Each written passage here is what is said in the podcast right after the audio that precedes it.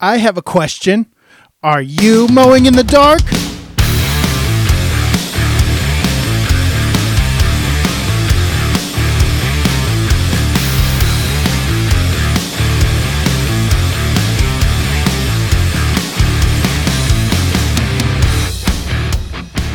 Welcome back to the Mowing in the Dark podcast. I am your host, Aaron Sutter. Thank you for tuning in to another episode.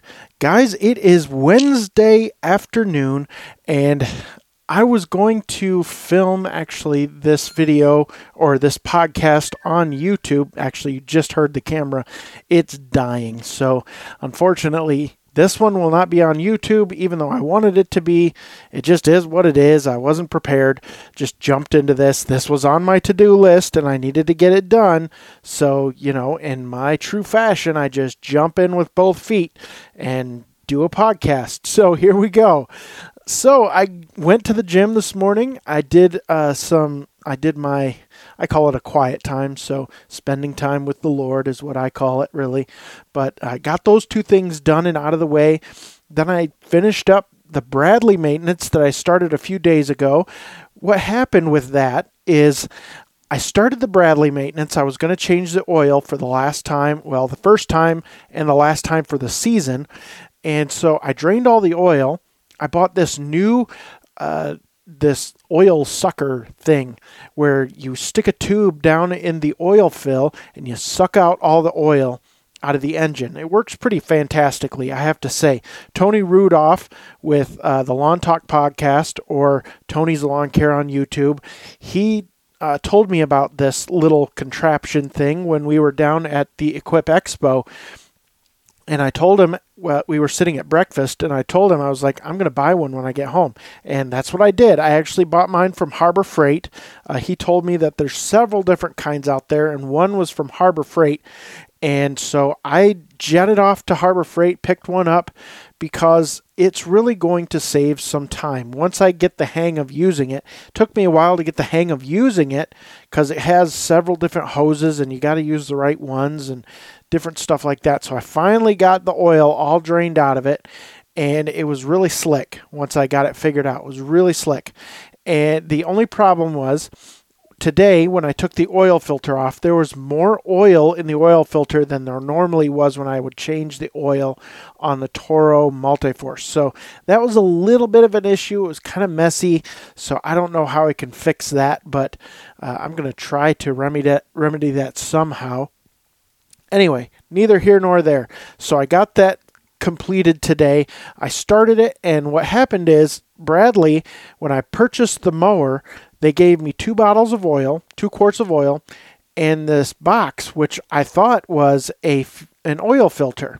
Well, it turns out I got home and I didn't open the box and I didn't touch the oil because I didn't need to. You know, didn't need an oil change for another 50 hours. So I just used the mower the rest of the season. And then, so now I go to change the oil. I drain all the oil out and I open this box and it's not an oil filter.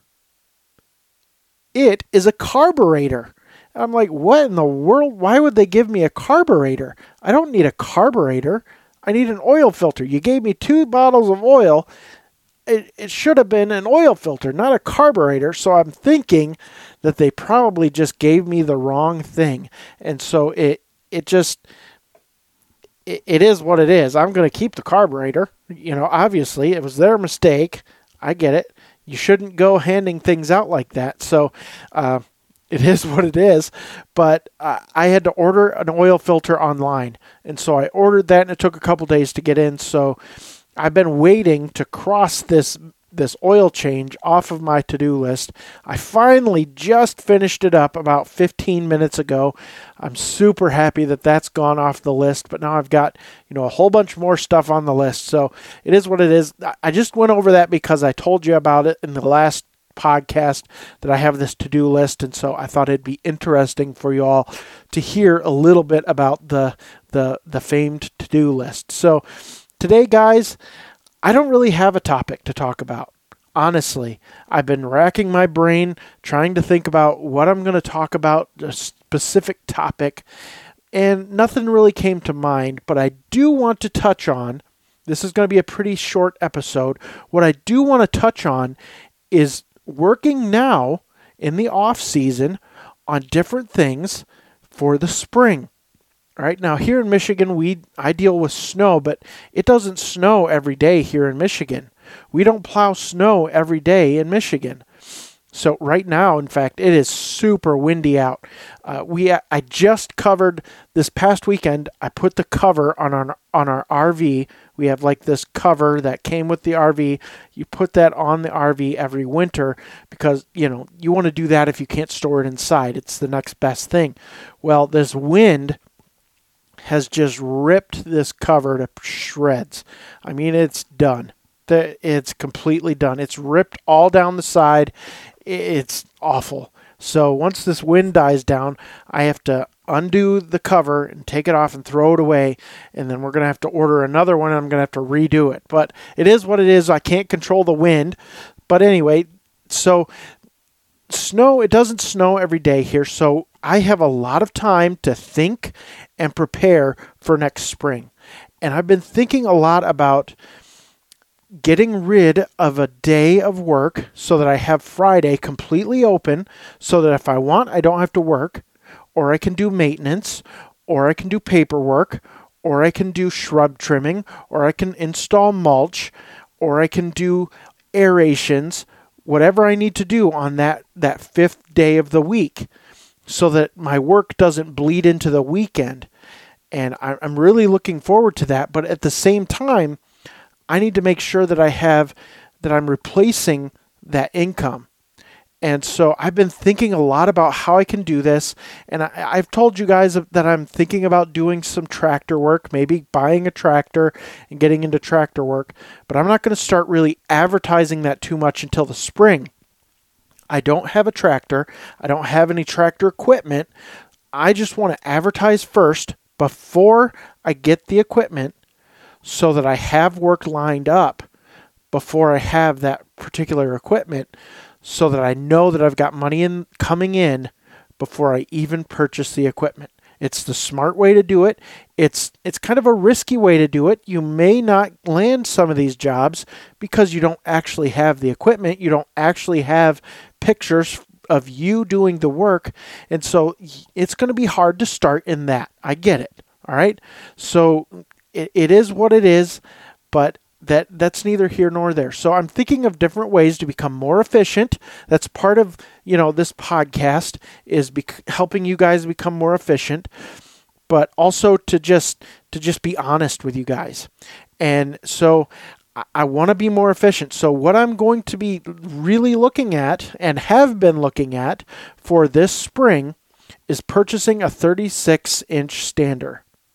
And because I now have experience with Bradley mowers, I'm really looking at the Bradley mowers, the Bradley stand on 36 inch, because that could come in very handy for mowing boulevards, which I push mow right now, and gated backyards, which a lot of those I push mow as well. Now there's there's one in particular where I will not still be able to get a 36 in. So I'll still have to carry that 30 inch mower, but pretty much everything else for push mowing will be eliminated. It will be just a few little jobs that need to be push mowed. And really, I could almost uh, weed eat those areas. So it will help me become more efficient because right now, the Gravely sit down zero turn that I have, it's a 42 inch, which is nice. It's nice to have that 42 inches of deck. However, it's slow and the cut quality isn't great. And so I want to increase the speed and the efficiency and the cut quality so that I don't have to double cut everything with the Gravely mower. I can just have this 36. It's a little smaller, but it will do the job faster. So that's where I'm leaning right now. And I know a lot of you guys listening have already gone this route. You've already done this. Uh, and I, I see the value in it. But at the same time, a Bradley stand on 36 inch mower is just over $5,000. The Gravely is paid for, and that was $3,000. So that's where I get frustrated all the time thinking about these improvements is how do I justify going out and spending 5000 more dollars on a brand new piece of equipment when I have a piece of equipment it's not quite as efficient but it's paid for and it's here and it can do the job. And that's the rub. And so I want to to make this purchase, and I get it. Selling the Gravely mower, I'll probably get you know two thousand dollars out of it, maybe, maybe fifteen hundred. You know, residential is much different than commercial equipment. Um, so I might only get fifteen hundred out of it. That's fine. Uh, it'll at least it'll give me something. The resale on it won't be great, but it'll be something. And so, you know, I I get it, but at the same time, I use that Gravely to pull my pull behind aerator.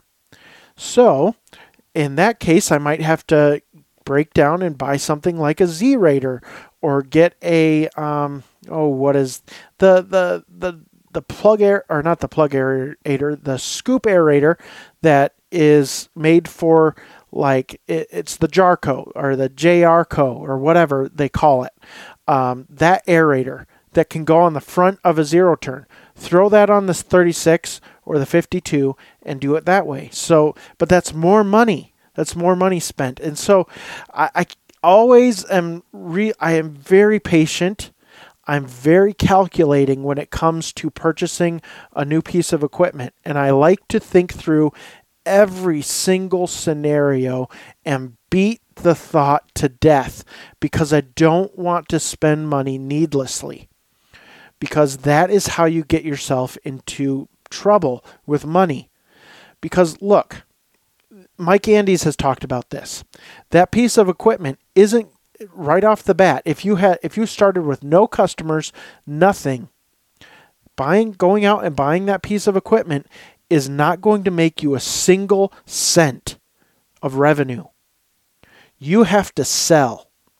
You have to put that money you would be better off putting that money into marketing and spending $5,000 on marketing than you would be on buying that piece of equipment because buying the piece of equipment does not get you any jobs. It's the marketing that gets you the jobs. And so that's the hard part about buying equipment for me. That's why I'm so patient with this with this tractor business thought. Like, I want to get some work lined up before I buy the equipment because it's an expensive investment. And so a lot of guys have said, oh, the money will come. The money will come if you buy the piece of equipment. Yeah, maybe, or maybe not. Because I'm in an agricultural agricultural community, there's a lot of people that have tractors around here. There's a lot of farmers that are happy to go grade your driveway for free or let you borrow a tractor with a grader. You know, that's just the way the farming community is. They're very generous. And so maybe I don't have that opportunity in my area within the three with the within the three counties that are around me. And so that's always that there's so many things to think about when you're expanding your business and it's it's so much more than just buying a piece of equipment.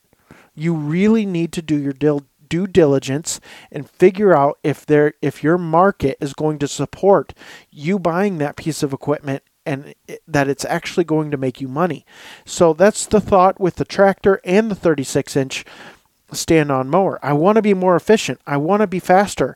At the same time, I already have a paid for machine that does the job. It's pretty slow, but it does the job. So that's where that's where my thoughts are on that. And so I'm I'm looking at all different kinds of things that I'm I'm getting ready to do in my business. One of the biggest things, one of the biggest changes that I'm really considering, I haven't fully bought into it yet. I'm trying to convince myself is that I want to get as many people with card on file as possible. So there's several different ways I could go about doing this. I could just send out a letter and say, "Hey, this spring I need every single client to have a card on file. I could go that route, and that would be okay. That'd be cool. You know, that would that would solve the problem.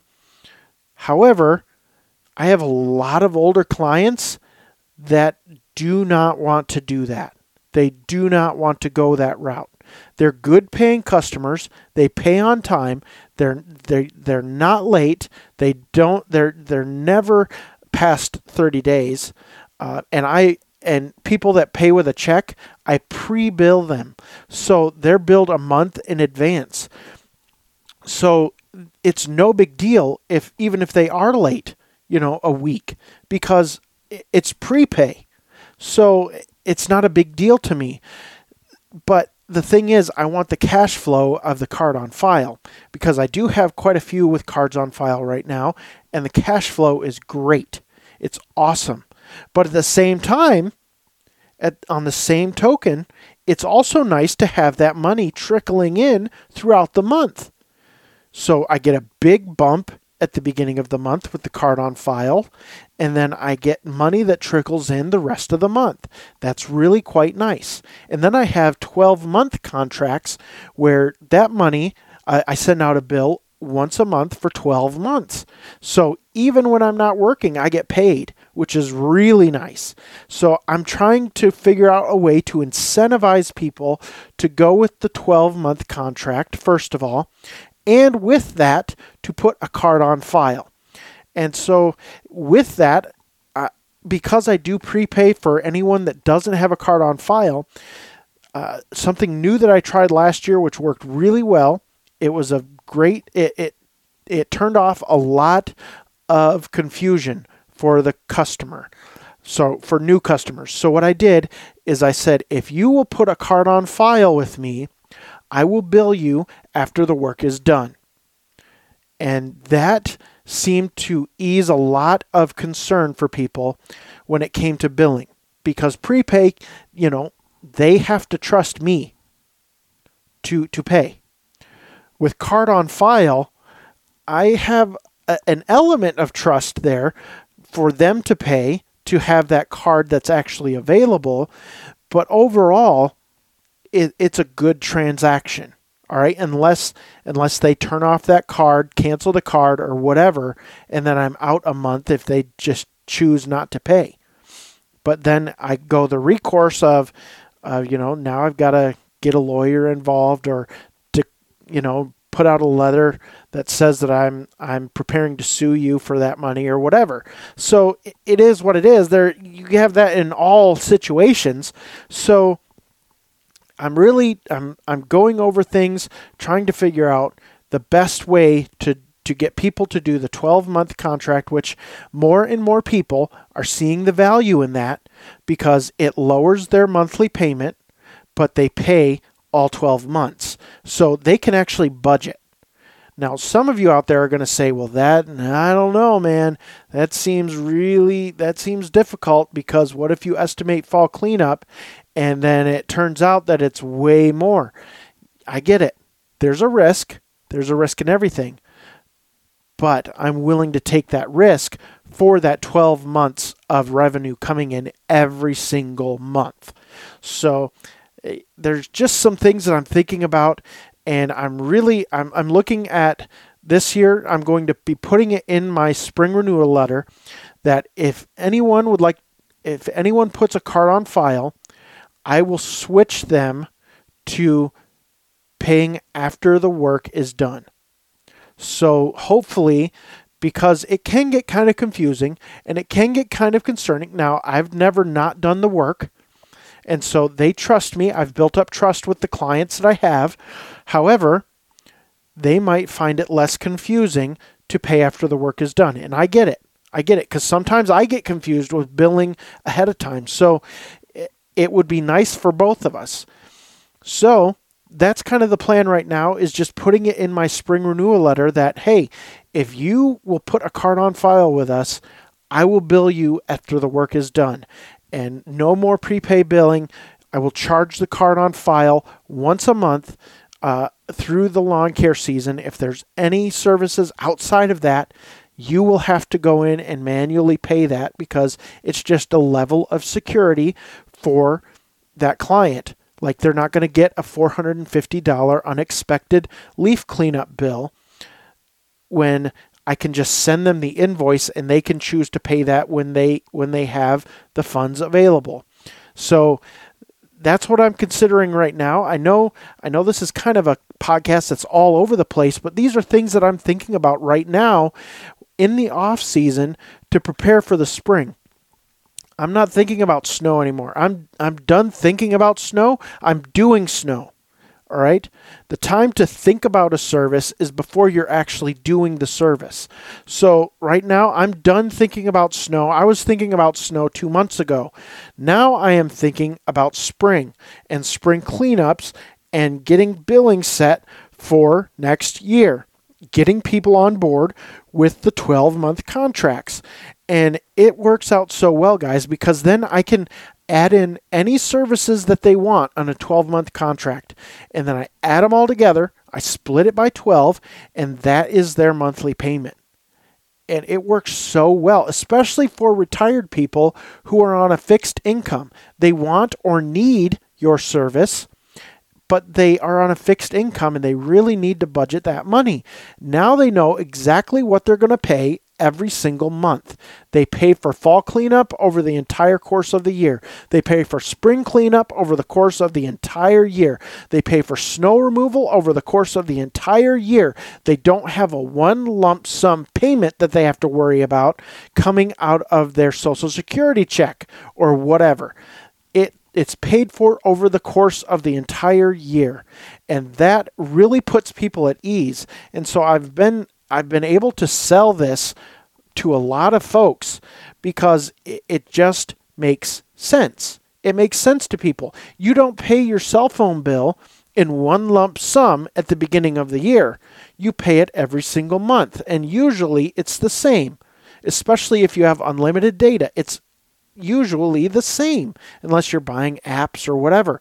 So it just makes sense. Same thing because we live in a in a subscription based society now with Netflix and Hulu and and all these TV things and even even QuickBooks is subscription now. Even Microsoft Word is or Office is subscription now.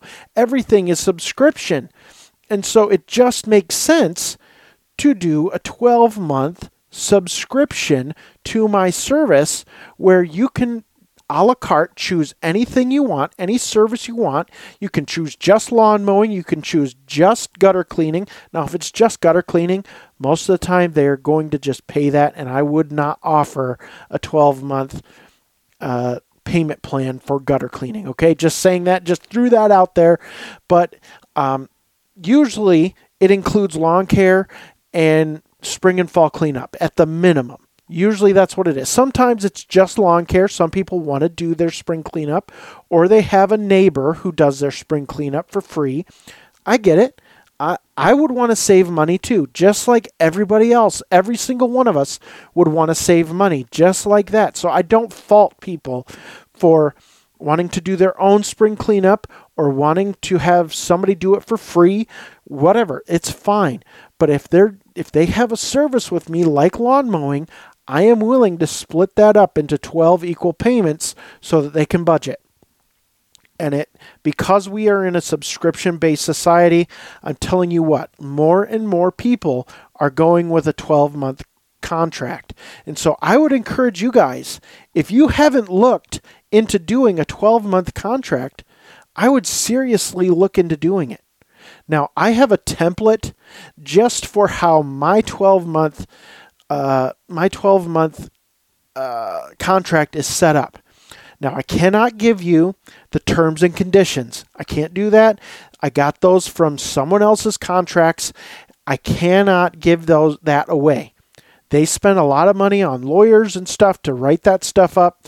I cannot give you that the terms and conditions. But I can give you a template for how I laid out my contracts. And so I really, if you want that, I will try to figure out a way to put that for sale for, let's say, five bucks on my website. So if you go to lansinglawnservice.com, uh, I will attempt to put that for sale for $5 on my website, and you guys can have that forever. So if you want to do that, uh, that is something that you can do. You can check it out, and uh, you know, I, I hope you do because it, to me, it's very it's very valuable. So be patient with me, and I will get that on the website as soon as I can if I can figure out how to do it. Uh, even if I can do it, I don't know if I can even do that yet. So be patient with me. Uh, I will hopefully be able to talk about it a little bit more in the next regular episode of the podcast. Uh, the next episode that's going to be coming out is Faith Friday, so I won't be really talking about it then. However, on next Tuesday is the next regular episode, and if I can remember and if I can get it done, I will mention it on that podcast that you can purchase the 12 um, month contract template on my website.